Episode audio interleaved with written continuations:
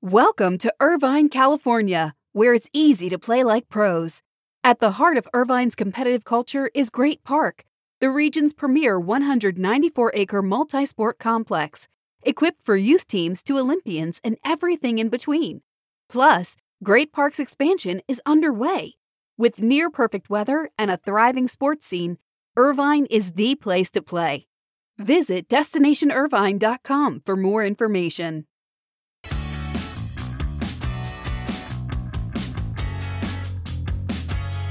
Can't help but be impressed with Layla Fernandez's march to the women's semifinals at the U.S. Open.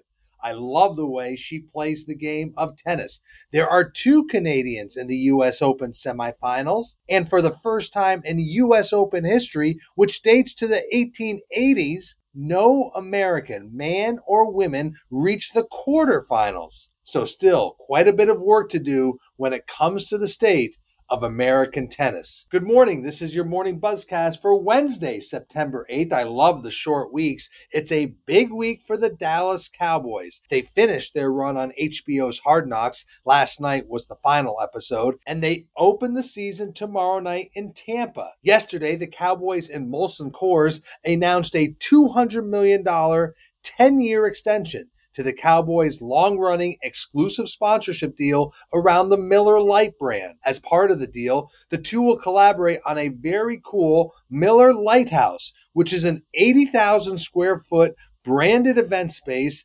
adjacent to the west end of AT&T Stadium.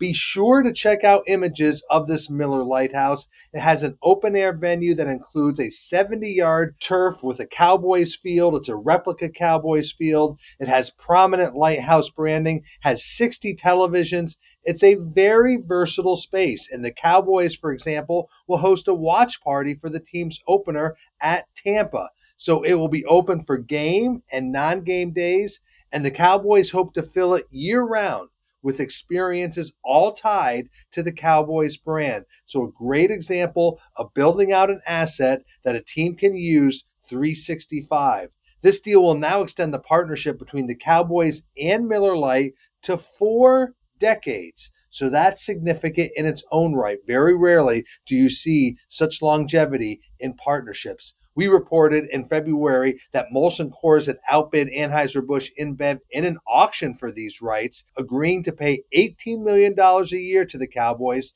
to start the deal and an average annual value of about $20 million over the life of the deal. For comparison's sake, Molson Coors had been paying the Cowboys between $11 to $12 million a year. So a very big deal for the Cowboys, a very important partnership for Molson Coors and Miller Lite. So you see how things happen with the Cowboys. This is another good example of their acumen on the business side. As the NFL gets ready to kick off tomorrow night, there is a great sense of optimism throughout the league and among business partners. You know, on the Buzzcast, we have talked recently about the strong advertising market for NFL game inventory, and it struck me recently when CBS Sports president Sean McManus said that CBS had never been in a better position with respect to sales around the NFL, and they sold more inventory around the NFL during their upfront than they ever have.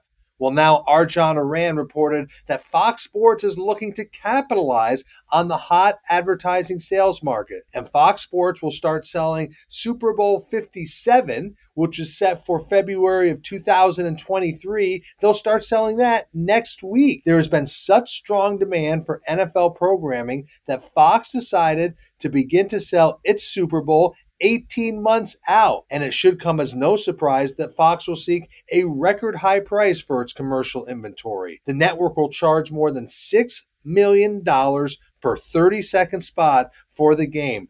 That will set a record high price for a Super Bowl spot that was set for this year's game. Now, NBC will produce the Super Bowl in February, this coming Super Bowl, and that has been also charging a record high of around $6 million per 30-second spot. And NBC said the game was about 85% sold earlier this summer. Now, Fox Sports sent a message to the marketplace saying that prices could get even higher and could get as high as $6.5 million for a 30-second spot during that Super Bowl game as the sale process goes along.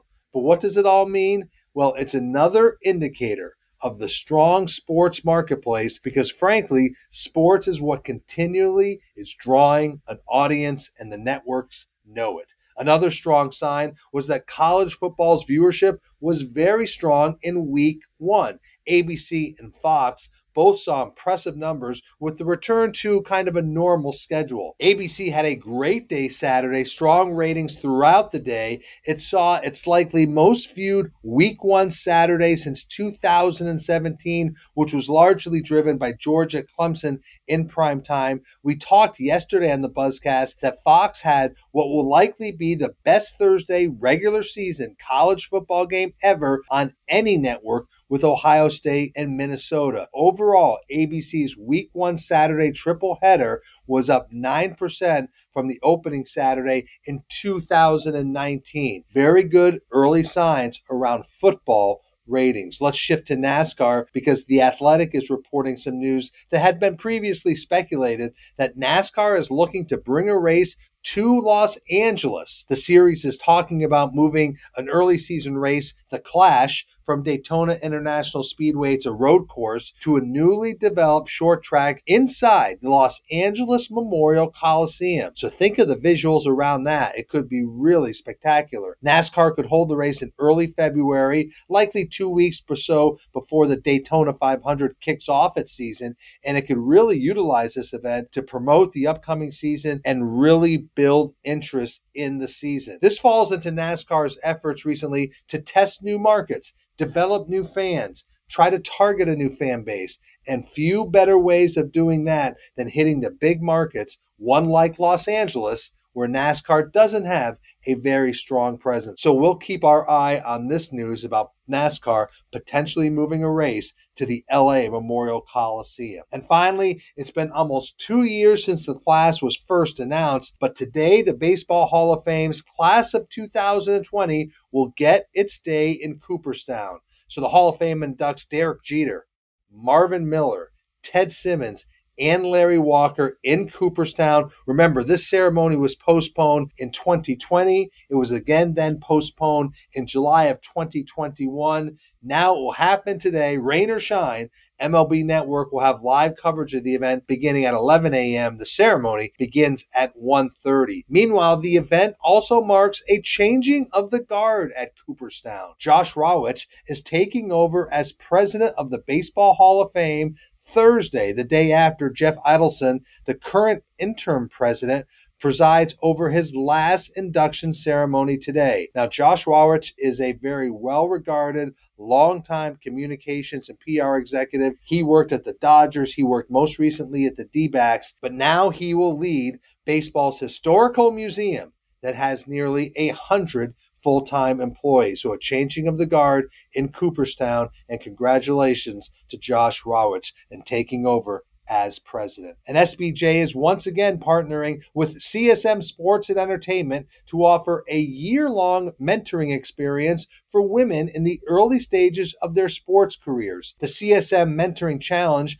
pairs past Game Changer honorees with rising stars in the industry. It's a great program. Potential mentees, you can visit www.csmmentoringchallenge.com before Monday to learn more about the program and apply. And remember to join us in Las Vegas, September 28th through 30th for our sports facilities and franchises and ticketing symposium. You'll hear from industry leaders. There'll be networking opportunities, facility tours, workshops, and insightful best practices. It'd be great to all be together again in Las Vegas. I hope to see you there. Register today on the events section of our website or in the show notes below. So that is your morning Buzzcast for Wednesday, September 8th. I'm Abe Madcore. Hope you have a great day. Stay healthy. Be good to each other. I'll speak to you tomorrow.